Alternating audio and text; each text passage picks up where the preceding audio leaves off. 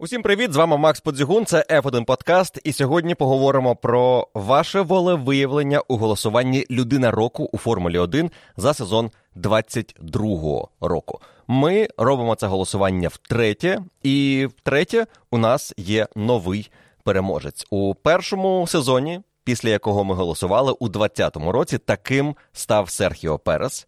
Наступного року, у 21-му, перемогу здобув Макс Ферстапен. І у 22-му році, буквально сьогодні, коли я закрив голосування, остаточно перемогу здобув Себастьян Феттель. Вибір однозначно непростий і контроверсійний, і не всі з цим можуть погодитися. Але водночас я хочу у цьому подкасті розповісти, як проходило голосування, чому я відібрав саме цю шістнадцятку претендентів на людину року, і які є особливості взагалі формату цього голосування, чому ми отримали саме такого переможця. А також я зроблю альтернативне голосування від себе і пройдуся турнірною сіткою, як би я обирав у кожній парі і хто для мене став людиною року у 22-му. Почнемо з того, що це голосування Просто щоб добре провести час. До нього не варто було ставитися дуже серйозно, і, мабуть, підсумки підтверджують те, що це голосування для розваги. В першу чергу, і воно не претендує на те, щоб визначити абсолютно об'єктивного головного гонщика або персону, яка вплинула на нас протягом цього сезону. Є деякі моменти, які завжди впливають на те, як проходить голосування, і так званий recency bias, тобто те, що нещодавно відбулося, воно значно більше впливає на наше сприйняття, ніж те, що було трішки раніше або пізніше відбулося у віддаленні до подій, про які ми говоримо. Те, що було на початку чемпіонату, воно менше впливає на нас зараз, ніж те, що було наприкінці чемпіонату. І тому я абсолютно прекрасно усвідомлюю, що а події фіналу сезону вплинули на ваше сприйняття Себастьяна Феттеля як людини, яка прощалася із Формулою 1, і за якою ми будемо сумувати, і яка для багатьох інакше почала виглядати. У контексті кар'єри і здобутків, і того, що він для нас значив, якраз коли ми почали усвідомлювати, що це останні гонки Себастьяна Фетеля, особливо на гран-прі Абу-Дабі, де він попрощався із Формулою 1.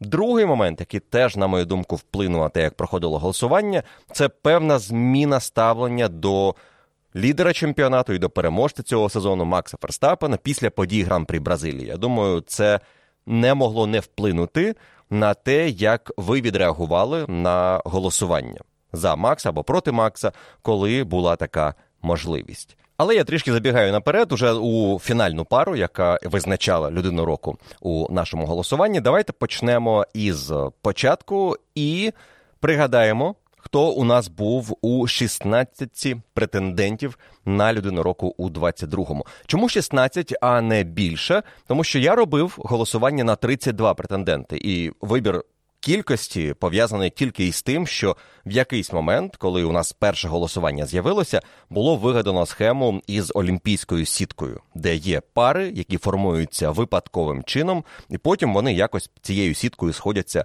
до фінальної пари. Тому це має бути або четверо претендентів, або двоє, або четверо, або восьмеро, або шістнадцятеро, ну і так далі. І коли ми робили перше голосування, 32 претенденти виявилися занадто великою кількістю.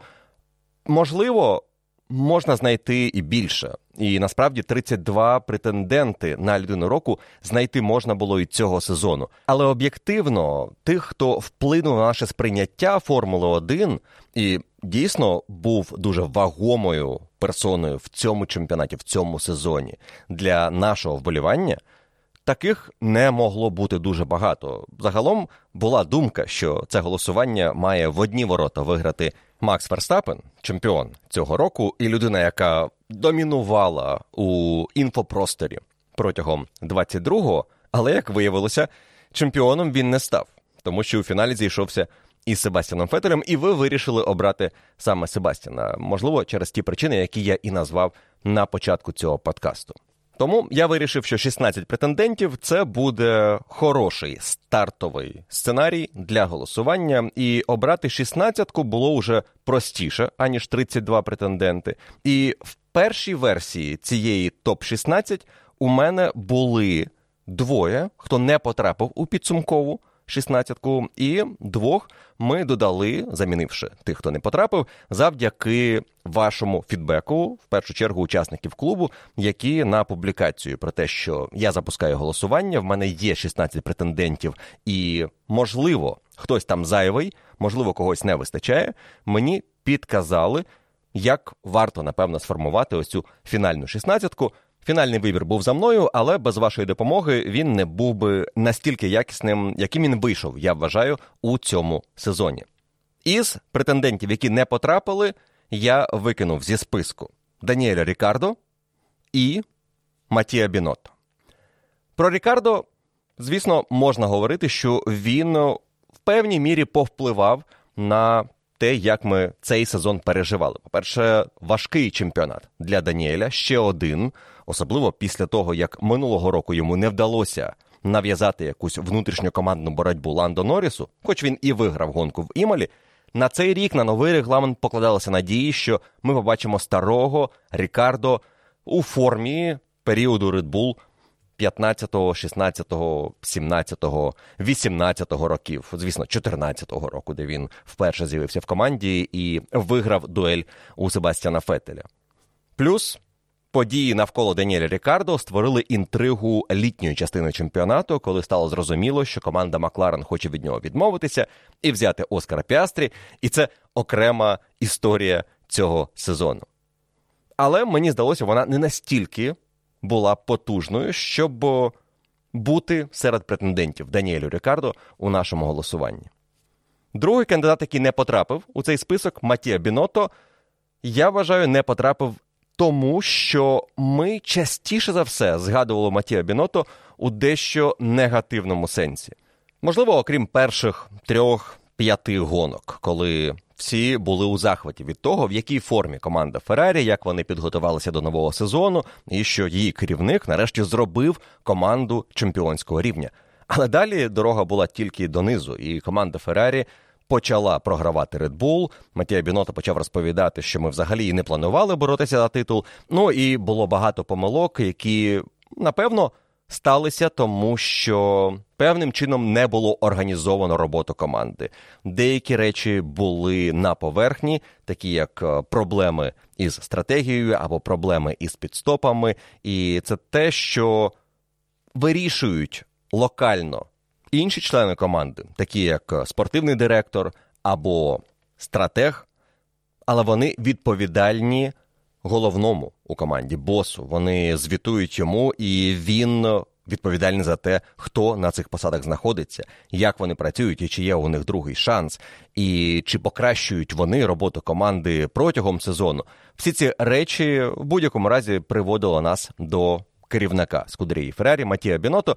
І я вирішив, що через те, що у нас є цей негативний контекст до Матія, швидше негативний, аніж позитивний ми не можемо взяти його у це голосування, тому що ну, такий кандидат точно не буде людиною року. І його місце має дістатися комусь, хто має трішки вищі шанси на те, щоб стати таким вибором для вас. Отже, для мене із 16 претендентів залишилося 14, потрібно було кимось замінити, і ви мені підказали взяти Едріана Ньюї, тому що ця людина була одним із творців і ідейним натхненником цієї концепції боліду Bull який виграв чемпіонат 17 гонок із 22. Це домінантні показники, незважаючи на те, що так не виглядало в більшості гран-прі сезону, але фінальні цифри говорять про інше.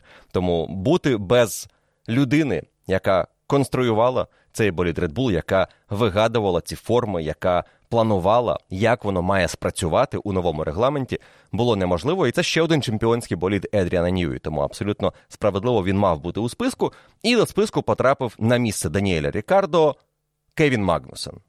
Тому що Кевін Магнусен має ось цю позитивну класну історію в сезоні. Коли він повернувся зненацька неочікувано на місце людини, якій не мало б бути місця у Формулі 1, і одразу дуже сильно розпочав чемпіонат. Завдяки його успіхам в перших гонках команда Хас у підсумку стала восьмою командою чемпіонату. І Кевін Магнусон створив для нас сенсаційний кваліфікаційний результат на етапі в Бразилії, що теж вплинуло на сприйняття цього сезону і те, наскільки яскравим він для нас запам'ятається. Тому Кевін, я вважаю, мав би бути у цій 16.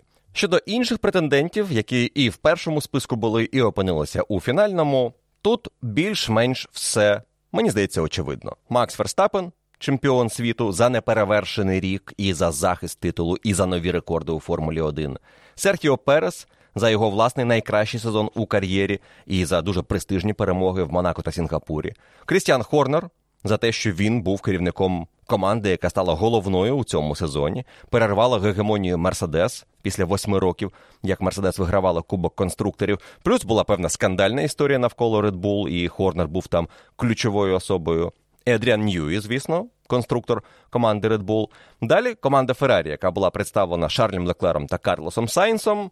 Тому що без них не міг бути цей список. Леклер дуже довго був серед претендентів на титул. А потім у нас постійно були запитання до того, як виступить саме Шарль Леклер. І його інтрига за друге місце в чемпіонаті тримала загалом основну інтригу фіналу сезону. Тому Леклер без питань мав би бути в цьому списку. І його напарник Карлос Сайнц, який цього року здобув і перший, і другий поул за кар'єру, і свою дебютну перемогу у Формулі 1. І такі речі не можна не відзначити. Також у списку були троє із Мерседес: Льюіс Хеймлтон, який е, місцями дивував своїми виступами і навіть тримав для нас інтригу, чи зможе він нарешті виграти гонку в цьому сезоні. І декілька спроб у нього було, і дуже хороших.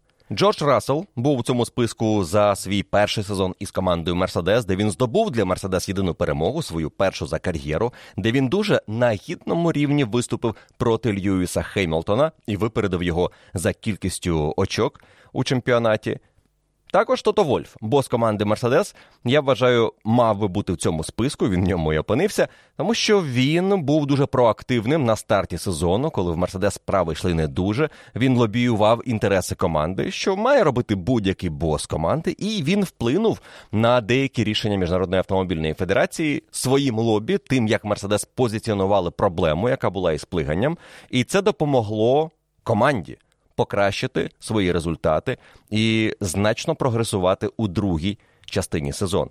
Далі у нас Ландо Норріс, пілот команди Макларен, який був найкращим серед решти за підсумками сезону. Єдиний пілот із не топ трьох команд, який потрапив на подіум у цьому чемпіонаті, і людина, яка по-справжньому витискала максимум із Макларен, особливо на фоні Даніеля Рікардо, але загалом дуже багато схвальних відгуків про Ландо Норріса в цьому сезоні, про його стабільність, навіть про важкі гоночні вікенди в Іспанії або в Мексиці, де він не почував себе здоровим, але виступив на високому рівні. Тому Ландо мав би бути серед претендентів. Фернандо Алонсо у 41 провів дуже сильний сезон, став причиною багатьох гарячих розмов про результати гран-прі протягом всього сезону, насправді, починаючи буквально з перших гонок, з тієї кваліфікації в Австралії, де він ледь не взяв пол. Потім Канада, ще одна блискуча кваліфікація, вигадки із е, межами правил на етапі в Майамі або в тому ж гран-прі Канади, де він оборонявся дуже жорстко проти Валтері Ботаса. Його історія з переходом в команду Астон Мартін, що заварило усю кашу із переходом Оскара Піастрі в команду Макларен і звільненням Даніеля Рікардо, і потім пошуками другого номера для команди Альпін. Все це завдяки Фернандо Алонсо. Я думаю, що він теж абсолютно справедливо опинився у цьому списку. Себастьян Фетель у списку опинився, тому що це був прощальний сезон і дуже непоганий сезон для видатного чемпіона. І у підсумку ви знаєте, що сам Себастьян і став для вас головною людиною у цьому році. Кевін Магнусон про нього поговорили.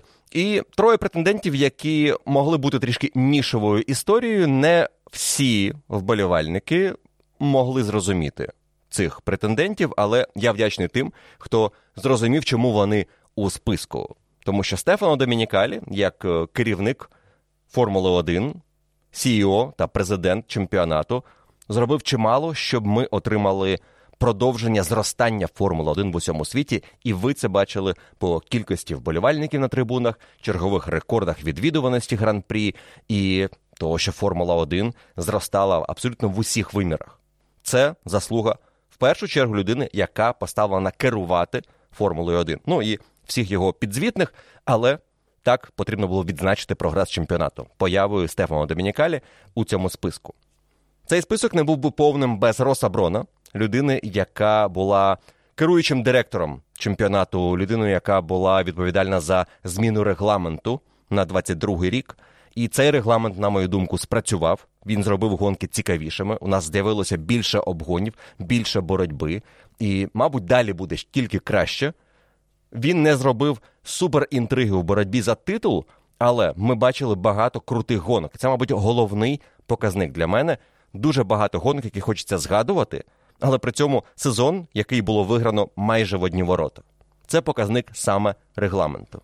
І фінальною персоною у списку був президент Міжнародної автомобільної федерації Мохамед Бін Сулаєм, людина, яка прийшла у Формулу 1 як нова мітла, яка почала щось змінювати, яка ввела дві посади директора гонки, і вони чергувалися між собою, яка придумала історію із віддаленим рейс-контролем, який чи то працював, чи то ні. Було багато питань до певних принципових рішень щодо вогнетривкого спіднього або якихось прикрас на гонщиках, що стало скандальною темою першої фази чемпіонату. Потім рішення федерації щодо плигання і зміни у. Регламенті завдяки технічним директивам, постійні появи президента поруч із гонщиками і спроба налагодити із ними стосунки. Він був активним, і я думаю, що це мало бути відзначено тим, що Мохамед Бін Сулаєм опинився у нашому списку. Голосування проходило за звичною системою. 16 претендентів в рандомайзері я розбив на 8 пар. І, звісно, могли трапитися вже в першому раунді пари, до яких були великі питання. Як можуть ці двоє зійтися один на один? Це як в футболі, наприклад, виходять із групового раунду Ліги Чемпіонів дві дуже сильні команди, які вразили усіх на груповій стадії. Потім вони в першому ж раунді грають між собою. Це несправедливо, тому що це міг би бути фінал, але це відкладений фінал, бо фінал, який стався раніше. І той, хто опиняється в цій парі, звісно, має великі шанси, пройшовши свого суперника, далі бути фаворитом до кінця турнірної сітки, в даному випадку до кінця нашого голосування. І напевно такою парою в першому раунді для мене була пара Макс Верстапен та Джордж Рассел. Я думаю, Рассел був одним із ваших фаворитів за цей сезон, але йому не пощастило потрапити на Макса Ферстапена у першому раунді. Хоча при цьому варто сказати, якщо вже Макс Ферстапен програв в підсумку у фіналі, то він би міг і програти Джорджу Расселу і в першому раунді, якби у Рассела була більша підтримка, і до Ферстапена було ставлення, про яке я відзначив на початку. Тобто, це не той фактор, який вплинув в першу чергу, на мою думку, не те, що відбулося в останніх гонках, і деякі дії Ферстапена на гран-прі Бразилії, а більше те, що у Фетеля виявилося більше шанувальників, або більше вболівальників вирішили відзначити таким чином Себастьяна, і Макс програв йому у фіналі. Але в першому раунді Макс Верстапен досить впевнено пройшов Джорджа Рассела. 61 на 39 за відсотками. І мені було шкода, що така пара трапилася, тому що Рассел міг би далеко зайти, і, можливо, навіть у фінал, якби потрапив в іншу частину сітки. Але сталося як сталося. У другій парі була дуже напружена боротьба між Пересом та Ньюї, і тут Серхіо не пощастило потрапити на людину. Яку ви відзначили, і мені приємно, що багато вболівальників, а власне тут було 5 тисяч голосів на користь Едріана Ньюї, саме розуміли, що вони роблять в цьому голосуванні. Не голосують за звично гонщика, який себе проявляв в сезоні, який був на слуху, а голосують за людину, яку ми навіть не часто бачили в трансляції. Але ви розуміли, про кого мова, і ви обрали Едріана Ньюї за його роботу над болідом Red Bull, і за це вам велика повага. У наступній парі однієї восьмої Себастьян Фетель дуже легко виграв у Карлоса Сайнса, і я розумію, чому це сталося. Знову ж таки, фінал сезону враження від завершення кар'єри Себа, те, що Сайнс об'єктивно, мабуть, не тягнув на роль людини року у Формулі 1, і ось ці свіжі враження від Себастьяна змогли допомогти йому перемогти із перевагою 73 на 27. Четверта пара однієї восьмої Тото Вольф і Мохамед Бін Сулаєм. Тут не пощастило президенту Фіа, тому що Тото Вольф більше на слуху. І я теж вважаю, що у цій парі Тото Вольф е, на напевно, був трішечки цікавішим протягом сезону для нас із вами, аніж президент Фія, до якого, до речі, є питання, ну, як мінімум, в тому сенсі, що як і з Біното, контекст Мухаммеда Бін Сулейма був швидше негативний, аніж позитивний. Тож ви справедливо обрали Тото Вольфа як людину, яка проходить далі у цьому голосуванні. І наступні пари, які були вже наступного дня, це Крістіан Хорнер проти Кевіна Магнусона, де Кевіну. Очевидно, не пощастило змагатися із босом команди, яка виграла чемпіонат. Там більш-менш в одні ворота 66 на 34. Пройшло голосування на користь Крістіана Хорнера. Наступною парою були Ландо Норріс та Льюіс Хеймлтон, і це ще одна пара першого раунду, де мені б не хотілося, щоб вони потрапили один на одного. Адже і Ландо, і Льюіс, як на мене, були у. Мабуть, четвірці претендентів, які я хотів би побачити, яких я хотів би побачити у фінальній фазі голосування у півфіналах.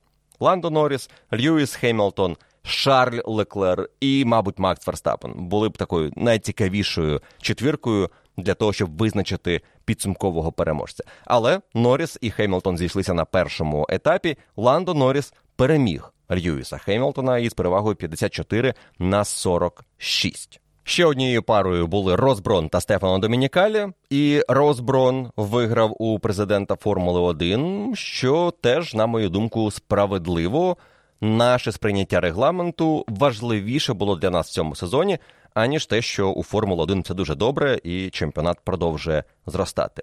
І найкращою парою, найінтригуючою парою у першому раунді були Шарль Леклер та Фернандо Алонсо.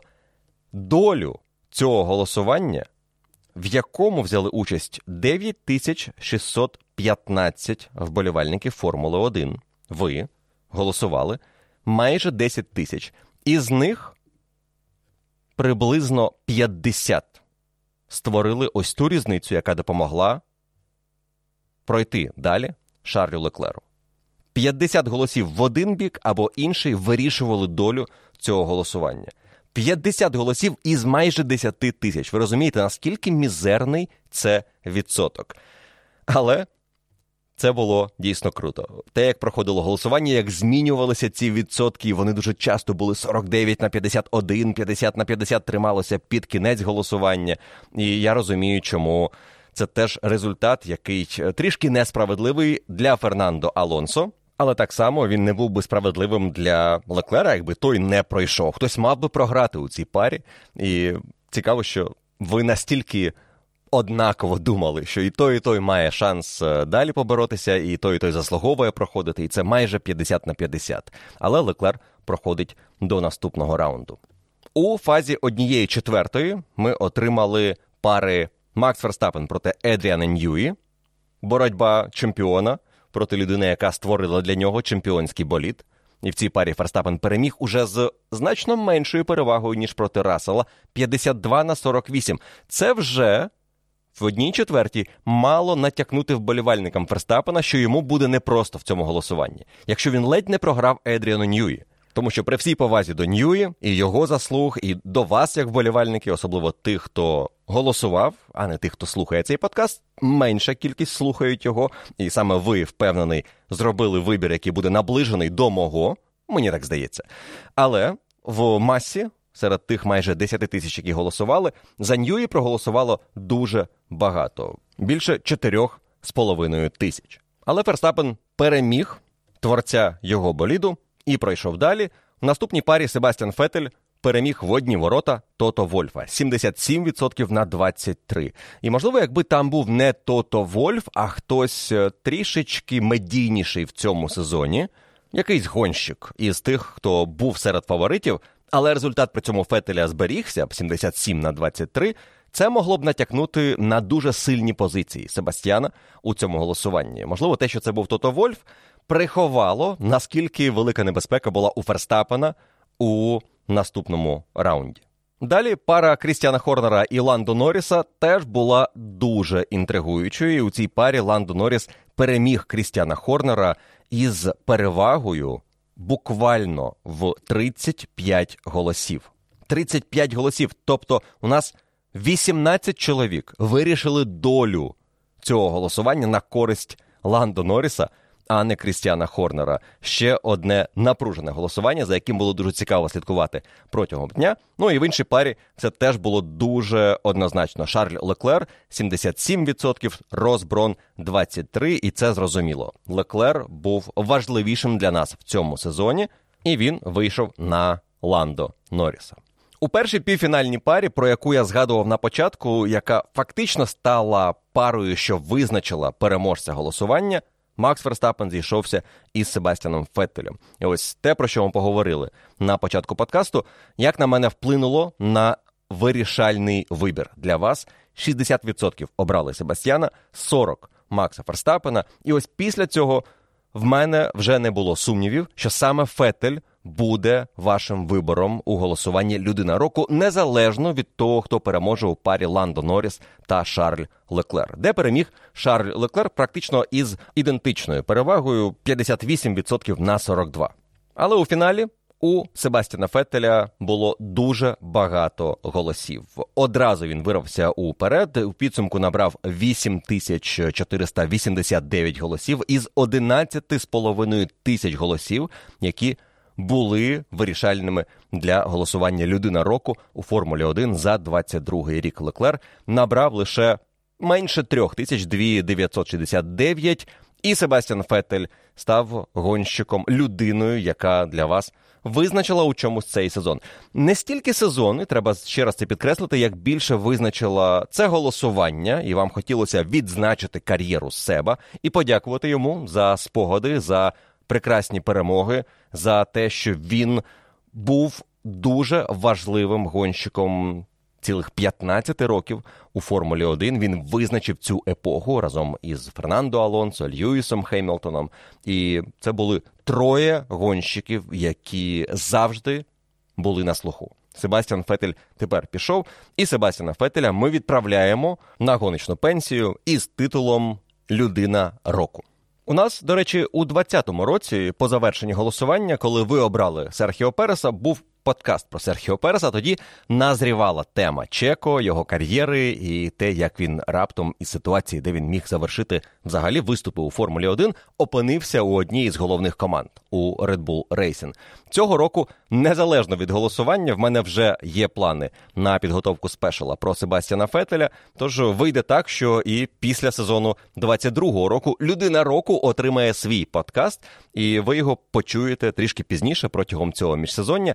Не буду обіцяти конкретної дати, але робота розпочалася, і щойно в мене сформується якась концепція, цікава історія, і я зможу її загорнути в подкаст. Я обов'язково все це запишу і викладу для вас на Patreon.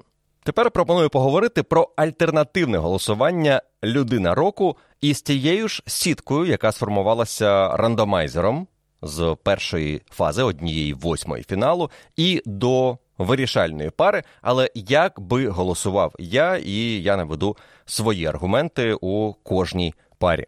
І почнемо із пари однієї восьмої, де було дуже гаряче і в вашому голосуванні, і напевно було б і в моєму. Макс Ферстапен проти Джорджа Рассела і чинний чемпіон перемагає. І проходить далі. Тут у мене не було б сумнівів, за кого проголосувати, як і власне у парі Серхіо Перес і Едріан Ньюї. Як і ви, я обрав би Едріана Ньюї, і він вийшов би на Макса Ферстапена в одній четвертій. В наступній парі Себастьян Фетель проти Карлоса Сайнса я зробив би інший вибір. На мою думку, Карлос Сайнс заслуговував більше на місце у наступному раунді, і він у мене проходить, тому що Сайнс був постійно у боротьбі серед лідерів, у тій боротьбі, за якою ми слідкували найбільше. Сайнс здобув дуже яскраву дебютну перемогу в Сільверстоуні з усіма обставинами цієї перемоги. І я думаю, що як мінімум проти Себастьяна Фетеля незважаючи на те, що Себ завершує кар'єру, і йому можливо треба якось віддячити за це голосуванням. На мою думку, Сайнс проходить далі. А у парі Тото Вольф та Мохамед Бін Сулаєм проходить Тото Вольф, якраз за те, про що ми вже встигли поговорити в цьому подкасті, за його лобі інтересів команди, що я вважаю є дуже правильною єдиною правильною позицією для керівника команди у Формулі 1. Наступною парою однієї восьмої Крістіан Хорнер та Кевін Магнусон. У мене виходить Крістіан Хорнер, як керівник команди Red Bull, яка виграла чемпіонат. У парі Ландо Норріс і Льюіс Хеймлтон я проголосував за Льюіса Хеймлтона. Так, Ландо був крутим, але до Ландо в мене є одна претензія навіть не стільки до нього, як до гонщика, а до його впливу на наше сприйняття цього сезону, про що й мова у цьому голосуванні. Ландо Норріса ми практично не помічали. Він дуже часто був у боротьбі, якої не було. Він випереджав усіх, хто міг бути для нього суперником, але не нав'язував боротьби тим, хто об'єктивно не був опонентом для команди Макларен на тому рівні, на якому Макларен провели цей чемпіонат. І незважаючи на те, що Ландо провів видатний сезон, набрав багато очок, і лише завдяки його зусиллям Макларен боролися за четверте місце у Кубку конструкторів, а не в одні ворота злили його команді Альпін. Ландо на дещо заслуговував у цьому списку, але не настільки, як Льюіс Хемілтон, який, на мою думку, був важливішим гравцем у цьому чемпіонаті. І про це поговоримо далі, коли обговорюватимемо пару однієї четвертої Хорнер та Хемілтон, яка виникла в мене у моєму альтернативному голосуванні. Наступна пара однієї восьмої Шарль Леклер Фернандо Алонсо. Теж вибір непростий, але як і ви, я обрав би Шарля Леклера. Алонсо крутий, і ми вже відзначили, чому це був важливий рік для нього, і чому він був важливим для нас протягом цього року. Але об'єктивно, Шарль Леклер це була, ну напевно, друга головна особа в цьому чемпіонаті більшість сезону. Як мінімум, в першій половині чемпіонату у нас були розмови лише про Леклера та Ферстапена. Ці двоє були на порядку денному, і Леклер не міг не пройти. Фернандо Алонсо у першому раунді він був розкішним в кваліфікаціях. Він був нашим суперником для Ферстапена більше половини сезону. І навіть коли ця боротьба для нього закінчилася, він продовжував перебувати у фокусі. Серед е, цих причин були і негативні причини, тому що деякі рішення команди були спірні, деякі рішення самого Леклера були не зовсім очевидними для нас, коли ми оцінювали, що саме сталося і чому він погодився на ту стратегію команди або не запропонував чогось іншого.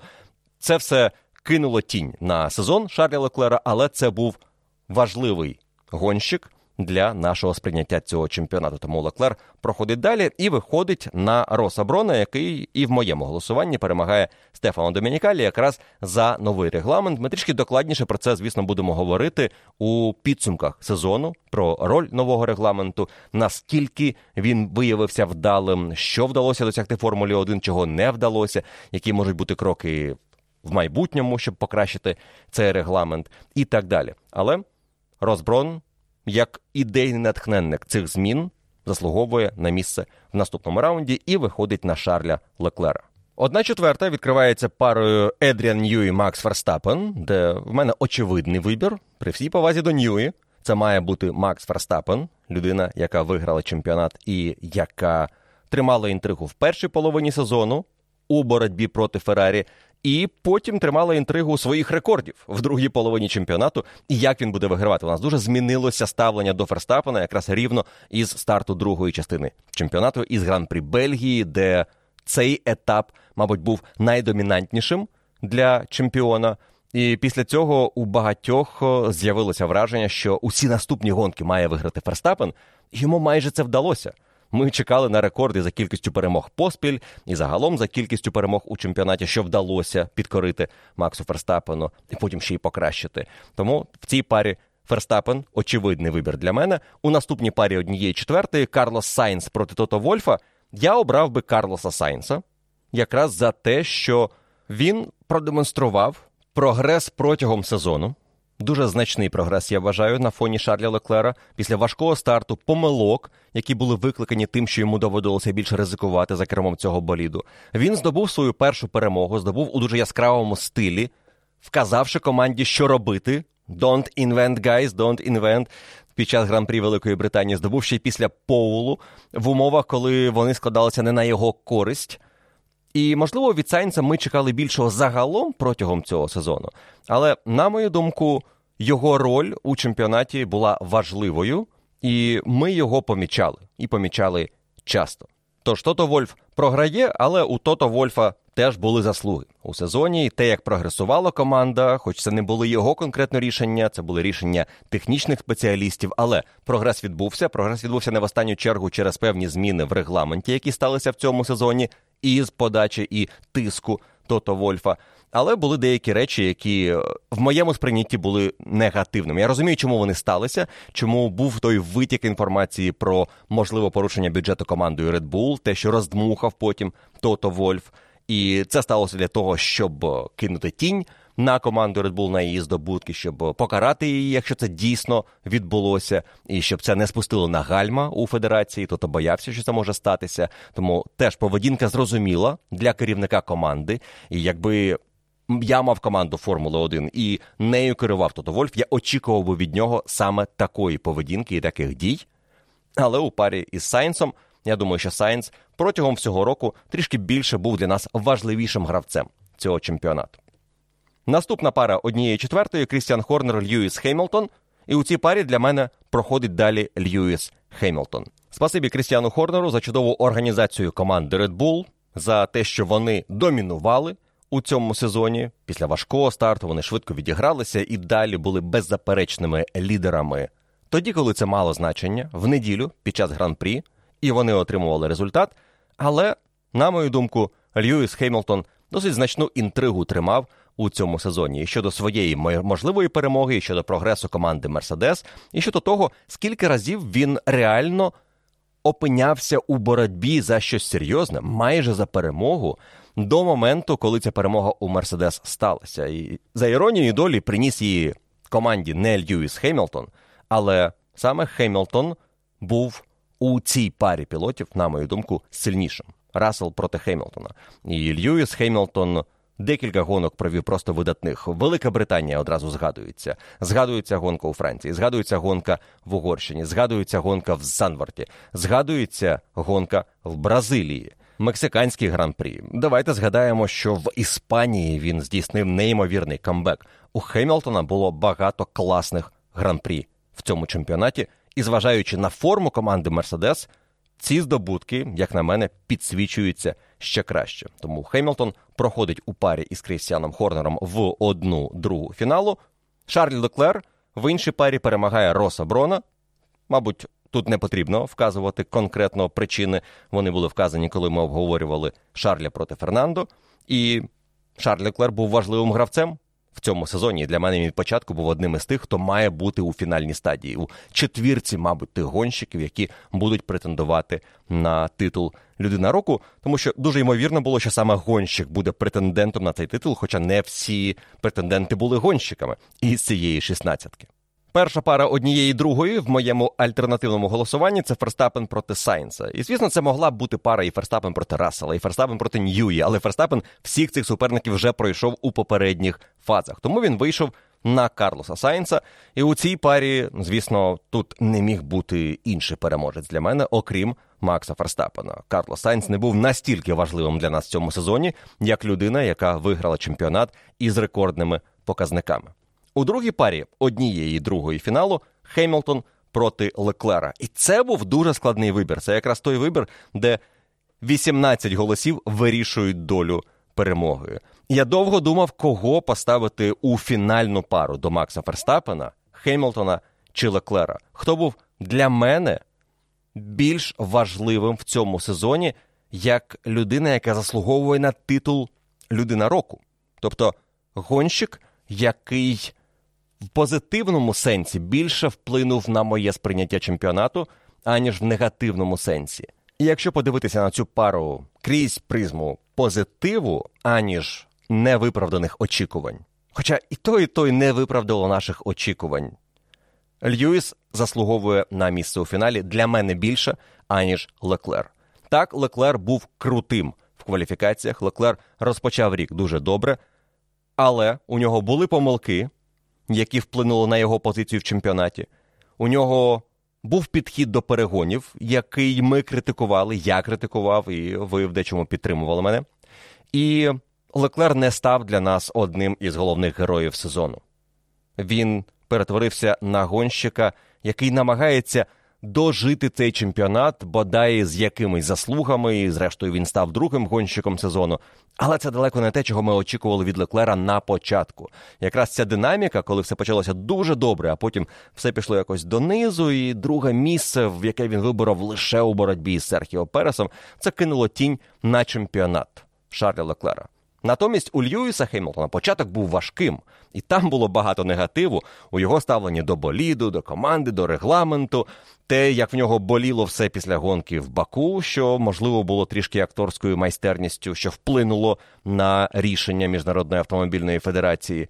Але потім, коли Льюіс перемкнув свою увагу, свій фокус із проблем на те, що треба з ними змиритися і намагатися витискати максимум із конкретної ситуації в команді, Льюіс розкрився. І друга половина сезону в його виконанні була, як на мене, дуже сильною. Можливо, однією з найсильніших в кар'єрі Льюіса Хеймлтона. Те, які гонки він проводив, як часто він боровся за перемогою, коли об'єктивно не мав шансів на цю перемогу. Те, як він почав об'їжджати Джорджа Рассела, дуже сильного опонента. Ми це бачили зі старту сезону. Льюіс Хеймлтон повів команду вперед. Він став для неї тим лідером, яким він має бути. І він у цій парі для мене перемагає і виходить у фінальне голосування, де він зустрічається із Максом Ферстапеном один на один, із людиною, яка забрала у нього титул у 21-му році, з гонщиком, який виграв титул і в наступному, в 22-му. І маючи вже таку пару Ферстапен проти Хемілтона, мій вибір був досить очевидним. Це Макс Ферстапен. Тому що від початку було зрозуміло, як на мене, що Макс Ферстапен цього року був головним. Це був його рік. І Макс Верстапен мав би бути людиною року, мабуть, і для вас. Те, що голосування склалося інакше, на це були об'єктивні і не зовсім об'єктивні причини. Але в моєму альтернативному голосуванні Макс Верстапен той гонщик та людина, яка визначила цей сезон, завдяки якому ми отримали ті емоції від чемпіонату, які ми отримали, і який був просто найкращим. Саме за це і має він отримати від нас титул. Людина року не отримає від нас, тому що ви обрали Себастьяна Фетеля, але отримає втішний приз від мене. Моя персональна людина року у цьому чемпіонаті це Макс Ферстапен, двократний чемпіон Формули 1, людина, яка піде за своїм третім титулом у 23-му. Дякую вам за те, що брали активну участь у голосуванні. Серйозно думали над тим, кого обрати, можливо, просто розважалися. В будь-якому разі ми отримали ваше волевиявлення. Як показала практика цього голосування, мені здається, це також підкреслило, чому екзит-поли після виборів працюють дуже часто, тому що після тисячі голосів вже було зрозуміло, у кого є перевага, і де буде найцікавіша пара, де буде боротьба до останнього голосу, а де буде очевидно, буквально от після першої тисячі. Майже не було пар, де після тисячі голосів вони траплялися в перші секунди голосування. Не було пар, які змінювали лідера, якщо цей лідер одразу суттєво виривався вперед. Тож. Дякую кожному, хто дав можливість насолодитися вашим голосуванням. Мені було приємно за ним слідкувати. Приємно було організувати його ще й цього року. Будемо зберігати цю традицію, допоки це цікаво вам. Мені здається, вийшло непогано. Головне, що ще раз хочу підкреслити: не беріть близько до серця, не вважайте, що це якесь волевиявлення, що має бути супероб'єктивним. Немає такого поняття, як об'єктивна людина року у Формулі 1. У кожного вона може бути своєю, і зрозуміло, що ми тут більше хочемо підсвітити деякі речі, які трапилися в сезоні. І ваше голосування підсвітило роль Себастьяна Фетеля для вас, мабуть, не тільки в цьому сезоні, але й загалом протягом кар'єри Себа. Ну а моє альтернативне голосування дало можливість фанатам Макса Ферстапена зітхнути із полегшенням і сказати: ну, хоч хтось згадав про Макса як про людину, яка була визначальною у цьому чемпіонаті. Про Макса і про решту учасників і цього голосування, і взагалі сезону 22-го року, ми з вами будемо говорити далі докладно в підсумках сезону, які готуються. Але найближчим подкастом буде подкаст про топ-10 гонщиків цього сезону для мене персонально. Я спробую вас здивувати. Я спробую навести якісь логічні аргументи, чому цей список має саме такий вигляд, який ви почуєте у наступному випуску подкасту. Тож продовжуємо підсумовувати сезон 22-го року подкастами про чемпіонат Людина року. Позаду тепер топ-10 гонщиків. Далі буде великий аналітичний подкаст про підсумки чемпіонату. І якщо у вас є запитання про цей сезон, і ви хотіли б деякі теми обов'язково обговорити у великих підсумках, Не забувайте, на Patreon є пост, де я збираю від вас запитання. Я вже отримав величезну кількість дуже класних запитань і тем, які ви підкинули на обговорення. Вони будуть основою для цього випуску, але у вас ще є час. Напишіть своє запитання, і, можливо, воно допоможе нам значно цікавіше обговорити підсумки чемпіонату, що минув. На сьогодні ж в мене все. Дякую вам за увагу. Нагадую, що ви можете приєднатися до нашого клубу, якщо слухати цей подкаст у вільному доступі. Міжсезоння в клубі не буде нудним. У нас багато подкастів, багато спілкування. У нас будуть розваги аж до старту нового сезону. Учасникам клубу ще раз від щирого серця дякую за вашу підтримку і за те, що залишаєтеся із нашою спільнотою по завершенні сезону. У нас багато цікавого попереду. Але на сьогодні я прощаюся. Дякую вам за увагу. Бережіть себе, слава Україні! Почуємося в наступному випуску F1 Подкаст.